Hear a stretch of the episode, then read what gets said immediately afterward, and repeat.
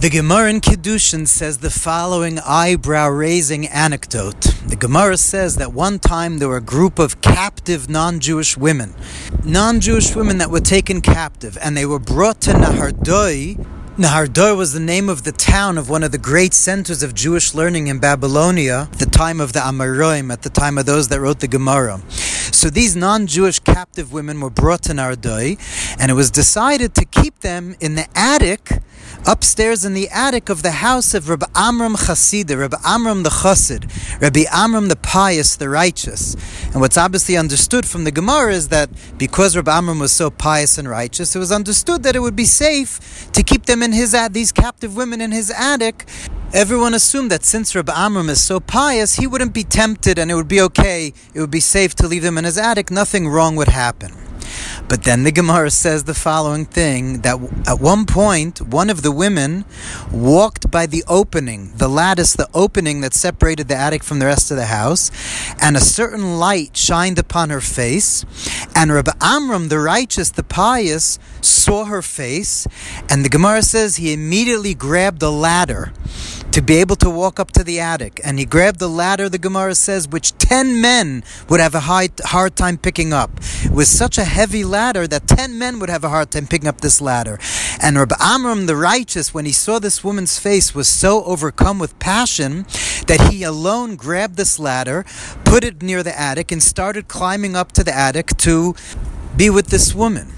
And then Reb Amram, the Gemara says, when he was halfway up the ladder, he drove his feet hard into the ladder and he screamed. He started screaming, There's a fire in the house of Amram! There's a fire in the house of Amram!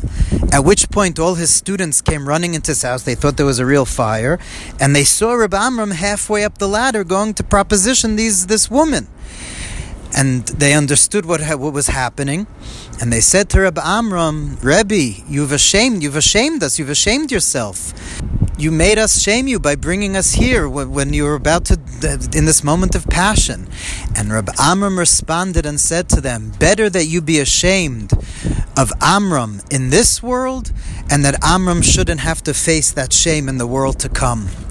And then the Gemara says that Rabbi Amram adjured his evil inclination to go out of him. He swore it, so to speak, to go out of him, and it emerged from him like a pillar of fire. His evil inclination left him, and it looked like a pillar of fire. And Rabbi Amram said, as the Yetzer Hara, as the evil inclination left him, he said, You're fire, and I am flesh and blood, and yet I conquered you. That's the anecdote in the Gemara in Kiddushin.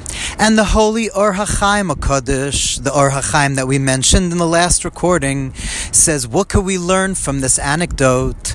What we learn from this anecdote is that even someone as pious as Rab, as Rab Amram the Chassid, when seeing just for a moment a woman that he was prohibited to be with, he almost did a sin he almost did a sin.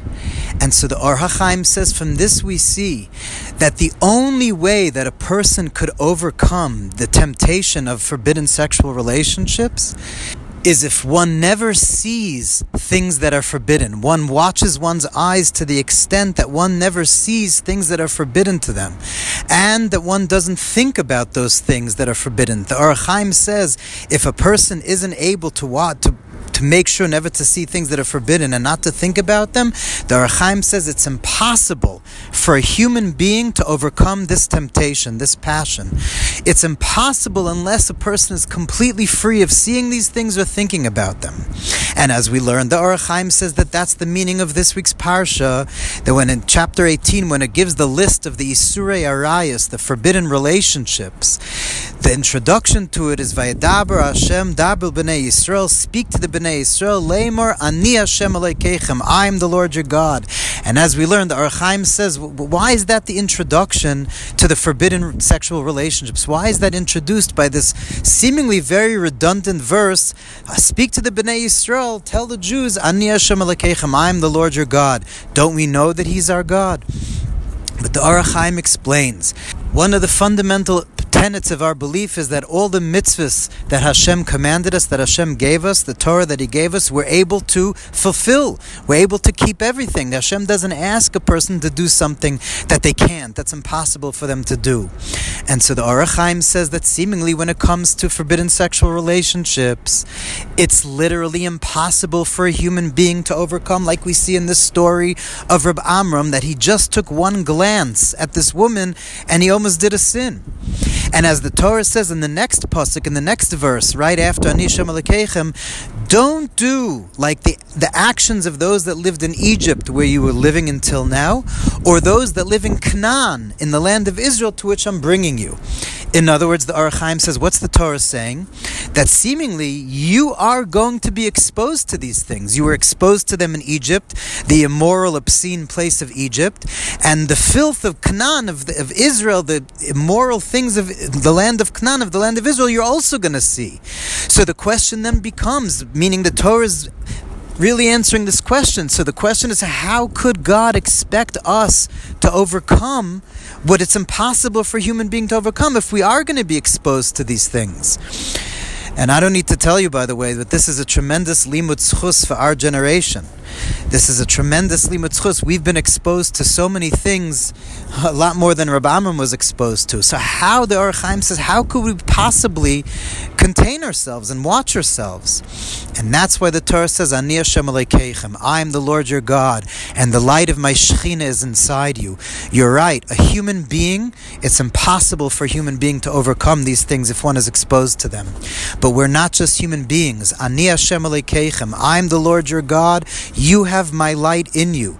And only by tapping into that reservoir of divine strength, of divine light that's always within us, could we overcome this and maintain our purity. And for those that do sin and fall, so the Ohr HaChaim continues and says that that's the deeper meaning of b'makom shabale tshuva oimdim tzadikim gemum lo that a place where a bal tshuva could stand, a completely righteous person can't stand, exactly for the reason that a bal tshuva, that a person that was exposed, that did these sins, was exposed to these things, to be able to then overcome what what he she he or she already was exposed to because they did the sin before that reaches a level that even the completely righteous that weren't exposed to these things can't reach. And so when a person does these types of sins falls into them it's much harder to afterwards overcome them. But we can. We have that power. We have to believe we have that power because God is within us. And even though we're just flesh and blood and the Yetzer Hara is fire, like Rabbi Amram, we could somehow tap into that reservoir of divine strength May we all be successful in doing so and keeping what Hashem wants, and thereby in that merit of us trying to maintain our purity as much as possible under these impossible circumstances we find ourselves. May we very soon see the time that Ruach Hatum Avim Aretz, that Hashem will remove the spirit of impurity from the land, and we will live in complete holiness with Hashem at the coming of Mashiach.